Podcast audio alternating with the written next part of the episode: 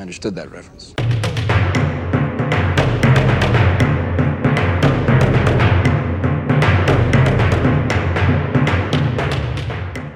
Hi, everyone. This is Dan, This is Drew.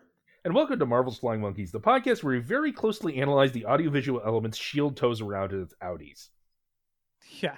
Um, we did kind of miss from the last minute, but they're still kind of in the background here. Uh, we're getting lots of little, you know, Easter eggs here in the set design. So like all the, these panels and shit that Yeah. Shield has set up because they're a totally real spy agency. Mhm. Um, you see what what look like indicators in, in a part of Africa that looks like it would be where Wakanda is, and something pointing to the middle of the Atlantic, like where Atlantis and Namor are. Mhm. Um, I, mean, think it's they also used some Incredible Hulk footage on one of those things too. I think it it the, one of the news reports looks familiar that they have yeah on there. i mean yeah prob probably um but you know again more of like you know because you Mhm. know that's even by this point oh especially by this point because it's this is the third movie in in in um phase Mhm. one because it was iron man incredible hulk and then they did iron man 2 and it started going bop bop bop bop bop Yeah. um excuse me uh even by this point it's already like all right we know the drill we have ah, excuse me you know we're doing like an actual movie but really we're just setting up the next movie and when we get to that movie most of that movie will be setting up the next movie yeah, it's an Ouroboros of setup. But yeah, it, it's I, I just like these things really bother me because we see in the next minute that they actually have like little hard cases. So Shield actually so they not only have this technology where they can just project a holographic image onto clear glass.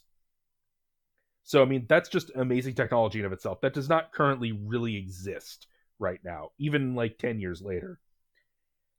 It folds and they put it in these little hard cases and take them around to follow Nick Fury like it's his laptop. well yeah no yeah because let's take a step back and, and run with that they did all of this setup. I mean obviously th- this is a movie. This is all really just for the look of it to look cool and that sort of thing. But if you look at it realistically like we do way too much. Um other than this brief meeting between nick and tony why the hell else is all of that shit set up there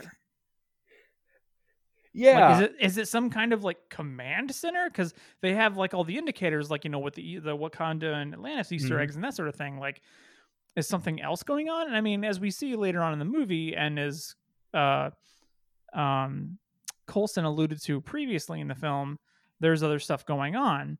But I mean, that's at least clearly saying that to us or clearly spelling that out here like unless you're like squinting at the back of the you know of what's going on in a scene that's otherwise moving very fast you're not going to see any of that stuff. So like it really looks like they just set this all up for tony and nick to talk for a few minutes. And that's that just it just seems incredibly wasteful It does. Well, it also gets me is um so they got Wakanda on the map, right? Like Tony would probably know where Wakanda is. He'd be familiar with vibranium. He'd know it's like very rare. He'd know Wakanda is the source of it, even though they still like Wakanda is still undercover as like, you know, a, a stereotypical poor African country at this point. But he would he's smart enough to be like, wait, why is Nick Fury so interested in Wakanda? like and like you know in the middle of the atlantic ocean too it's just kind of like it's just nick fury just waving his dick around in front of tony like daring him to like you know take it like build an iron man submarine and go see what's underneath the ocean or go annoy the wakandans. I mean maybe that was his goal. Maybe he's just like you know what? I am sick of t'chaka's shit. I'm gonna stick tony stark on him make tony his problem. They can kill the colonizer. They can make cut a tech deal with him. I don't care. Just you deal with it maybe you can Namor to drown him. Just I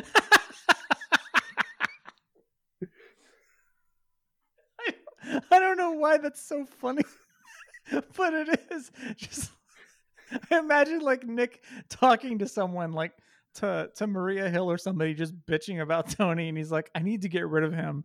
I'm trying to think of how. Oh, I know. I'll throw him at some other things that are annoying me and see if something happens. I'm just imagining Nick Fury maybe singing the- Namor will drown him. I just imagining Nick Fury singing like the the theme song from Portal Two, "Want You Gone," and just be like, I used to want you dead, but now I only want you. Gone. I mean, it's great too because that's not even that's not Nick being a spy either. Really, that's just Nick being a bureaucrat, and that's Yeah. fucking hilarious. yeah, maybe this will solve some expense report problems. oh my god I'm- just have the visual image too of, of like an iron man submarine or whatever the hell that is like flying around atlantis and namor coming like namor is just like annoyed he's not even like oh danger he's just like oh, what what is this now and just like ripping tony out of it and letting him you know drown at the bottom of the ocean and he's like i think i might go have some eggs and just swimming off I don't know why that's so funny, but it is. Uh, I just want to know how Namor got eggs.